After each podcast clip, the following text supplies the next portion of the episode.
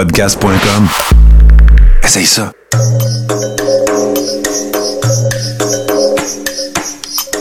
Bienvenue dans le podcast Sur la Terre des Hommes. Pour profiter au maximum de l'expérience du podcast, prenez quelques minutes pour aimer notre page Facebook. Vous pouvez aussi nous suivre sur Twitter au Sur la Terre des Hommes podcast et sur Instagram au Sur la Terre des Hommes podcast. Si vous possédez un iPhone, prenez une minute pour nous laisser un avis. Ainsi, vous allez faire grimper le podcast dans le moteur de recherche. Finalement, si vous voulez encourager Sur la Terre des Hommes et obtenir des épisodes exclusifs, vous pouvez contribuer monétairement sur la plateforme patreon.com. P-A-T-R-E-O-N.com. Recherchez sur la Terre des Hommes et pour seulement 2 par mois, vous y aurez droit. Le podcast peut désormais débuter. Bienvenue sur la Terre des Hommes.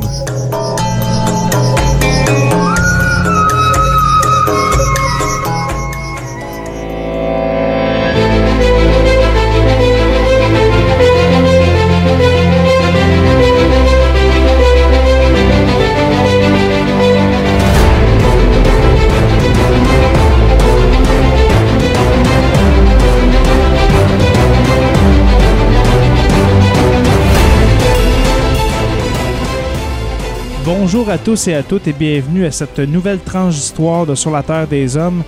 Ça faisait vraiment longtemps que j'avais pas fait de tranche d'histoire, mais euh, aujourd'hui j'ai un petit temps libre et puis je me suis dit c'est le meilleur moment pour euh, faire profiter les patrons et puis euh, ensuite les autres auditeurs, les abonnés de Sur, la Terre des Hommes d'en profiter.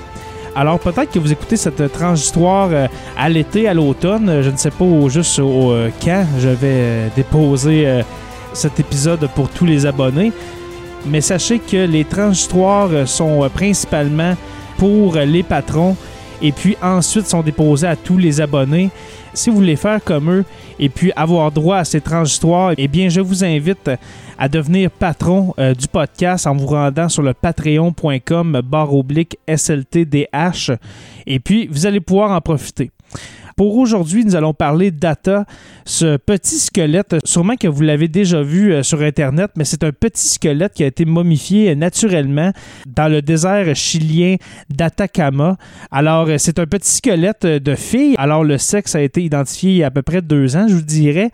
Mais on regarde ce squelette-là, puis on n'est pas sûr, on n'est pas sûr si c'est vraiment un humain. Alors, euh, il y a plusieurs euh, amoureux des extraterrestres qui vont dire euh, que c'est la preuve que les extraterrestres nous ont visités, dû au fait que, bien, premièrement, la forme du crâne du squelette, eh bien, elle est allongée, l'orbite des yeux est, un peu ovale, un peu comme les modèles de petits hommes gris qu'on nous montre depuis des années. Alors, sans plus tarder, pour cette nouvelle tranche d'histoire, quel est le mystère Data? C'est parti.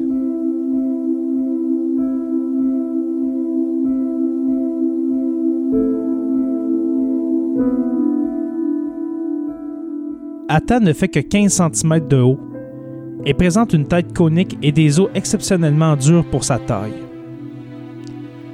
D'aucuns ont prétendu qu'il s'agissait là d'un extraterrestre.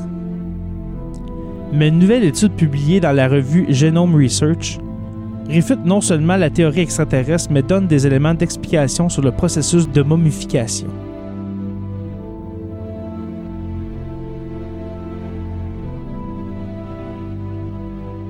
Le débat a commencé à animer la communauté scientifique en 2003, lorsque les restes naturellement momifiés d'Ata ont été mis au jour près d'une ville fantôme du désert d'Atacama au Chili. Un homme d'affaires espagnol, Ramon Navia Osorio, a acheté cette momie et en 2012 a autorisé un médecin du nom de Stephen Greer à l'étudier par le moyen de rayons X et via la tomodensitométrie pour analyser son squelette.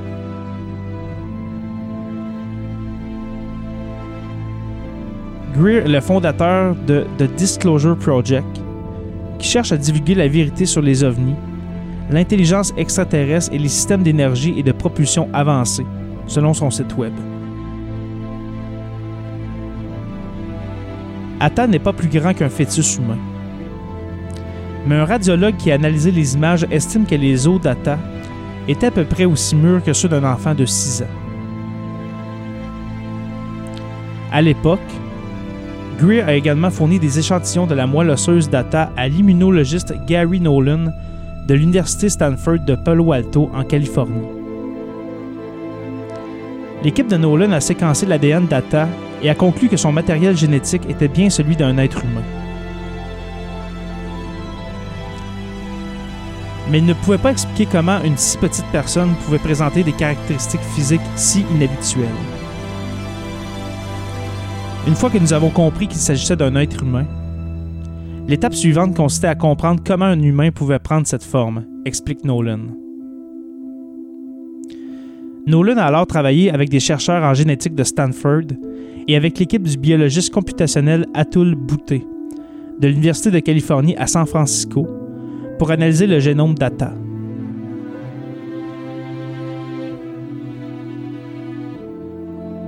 Selon les résultats de leurs recherches, des mutations sont présentes dans sept des gènes data, tous relatifs à la croissance humaine. Nolan pense maintenant que cette combinaison de mutations a causé des anomalies squelettiques graves chez Atta, ce qui expliquerait cette croissance osseuse inhabituellement précoce. Selon l'étude, Atta est probablement un fœtus mort-né ou mort peu après la naissance. Mais ceux persuadés qu'Atta est un extraterrestre n'en démordent pas, quelles que soient les nouvelles révélations scientifiques. Nous ne savons pas ce que c'est, mais ce n'est certainement pas un être humain, dit Greer, qui a été mis au courant des nouvelles recherches. Pour la majorité des scientifiques, en revanche, il est temps d'enterrer la controverse sur Atta à la lumière des nouvelles analyses.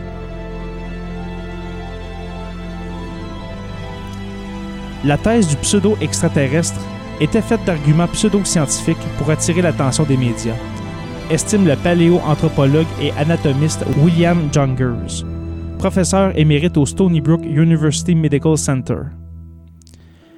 Cet article relaie ces hypothèses au rang des absurdités.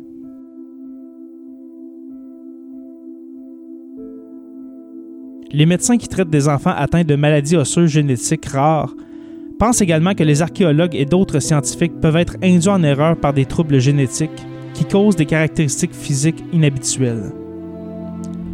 Par exemple, le généticien Fawzan Al-Kouraya rappelle la controverse entourant les hobbits, de petites créatures découvertes il y a 15 ans en Indonésie.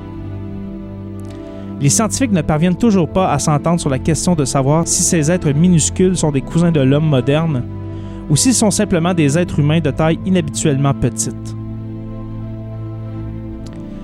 Cet article rappelle la nature exotique de nombreux troubles génétiques, explique Al-Kouraya, qui est généticien au King Faisal Specialist Hospital and Research Center à Riyad, en Arabie saoudite. Tous les humains, y compris Atta, peuvent présenter de nombreuses mutations génétiques. Mais habituellement, une seule de ces mutations est facteur de maladie chez un enfant. Le code de cette mutation génétique est quasiment inconnu, dit al pour qui une ou deux des mutations ont probablement causé les problèmes de croissance d'Atta. Nolan n'est pas d'accord. Ce pauvre enfant a malheureusement lancé sept fois les dés. Mais il serait difficile, sinon impossible, de décider quelles composantes génétiques d'Atta ont provoqué ces symptômes, tout simplement parce que les scientifiques n'ont aucune information sur les proches d'Atta. S'ils avaient en leur possession de l'ADN des parents d'Atta, par exemple, ils pourraient vérifier quelles étaient les mutations d'Atta présentes chez sa mère et chez son père. Toutes les mutations génétiques présentes chez Atta, qui étaient également présentes dans l'ADN de ses parents, pourraient être récessives, puisque contrairement à Atta, ses parents ont vécu assez longtemps pour concevoir un enfant. Mais même si personne ne sait rien de ses parents, Nolan pense que quelqu'un s'est occupé d'Atta avant sa mort il y a environ 40 ans. Il montre la façon dont le nouveau-né a été soigneusement posé à plat sur le sol, enveloppé dans une pochette en cuir. Ils ne l'ont pas simplement jeté, c'était leur enfant, dit Nolan. Comme Jungers, Nolan veut maintenant voir Atta retourner au Chili pour qu'il puisse reposer en paix. Les gens ne devraient pas faire du trafic de corps humains en prétendant qu'il s'agit d'extraterrestres dans un simple but financier, conclut Nolan.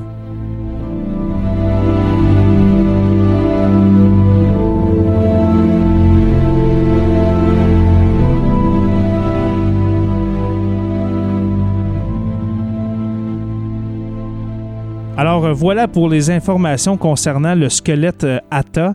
Cet article a été écrit par Erika Check Hayden du National Geographic. Très intéressant. Allez voir ça. Vous, pouvez le trouver euh, facilement sur, sur Google. cet article très intéressant et puis avec des photos du squelette en question. Alors, comme vous avez pu l'entendre, euh, cet enfant qui est probablement mort-né ou bien qui est mort peu de temps après sa naissance possédait cette mutation génétique. Alors, c'est ce qui explique euh, premièrement, la, forme du crâne, la forme euh, de, tout le visage, dans le fond, et bien sûr la maturité de ses os. Parce que les os du squelette sont anormalement durs pour, un fœtus qui, qui, vient tout juste de naître. Alors, c'est ce qui met fin à ce mystère data moi, ça faisait plusieurs années que j'entendais parler de ce squelette-là, mais j'avais jamais pris le temps vraiment euh, de lire euh, de lire dessus on se rend compte que quand on lit les, sources crédibles, eh bien, il n'y a rien d'extraterrestre dans ce, squelette-là d'un enfant mort-né. Oui, bien sûr, c'est un mystère résolu et puis euh, Dieu sait qu'on aime les mystères qui restent irrésolus et puis qu'on veut de nouveaux renseignements qui vont peut-être nous conforter dans notre idée que peut-être on a été visité par des extraterrestres.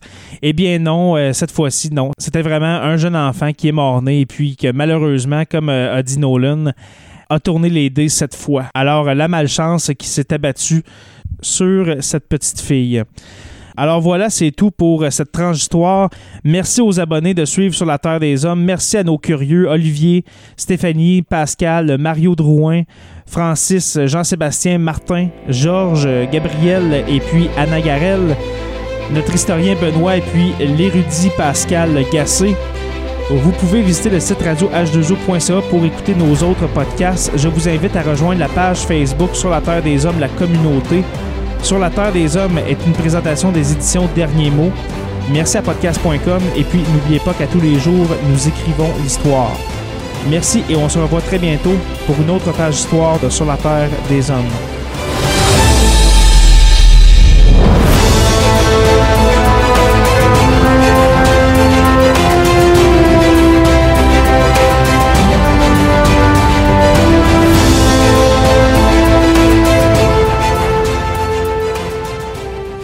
Membre de la famille H2O Web Media.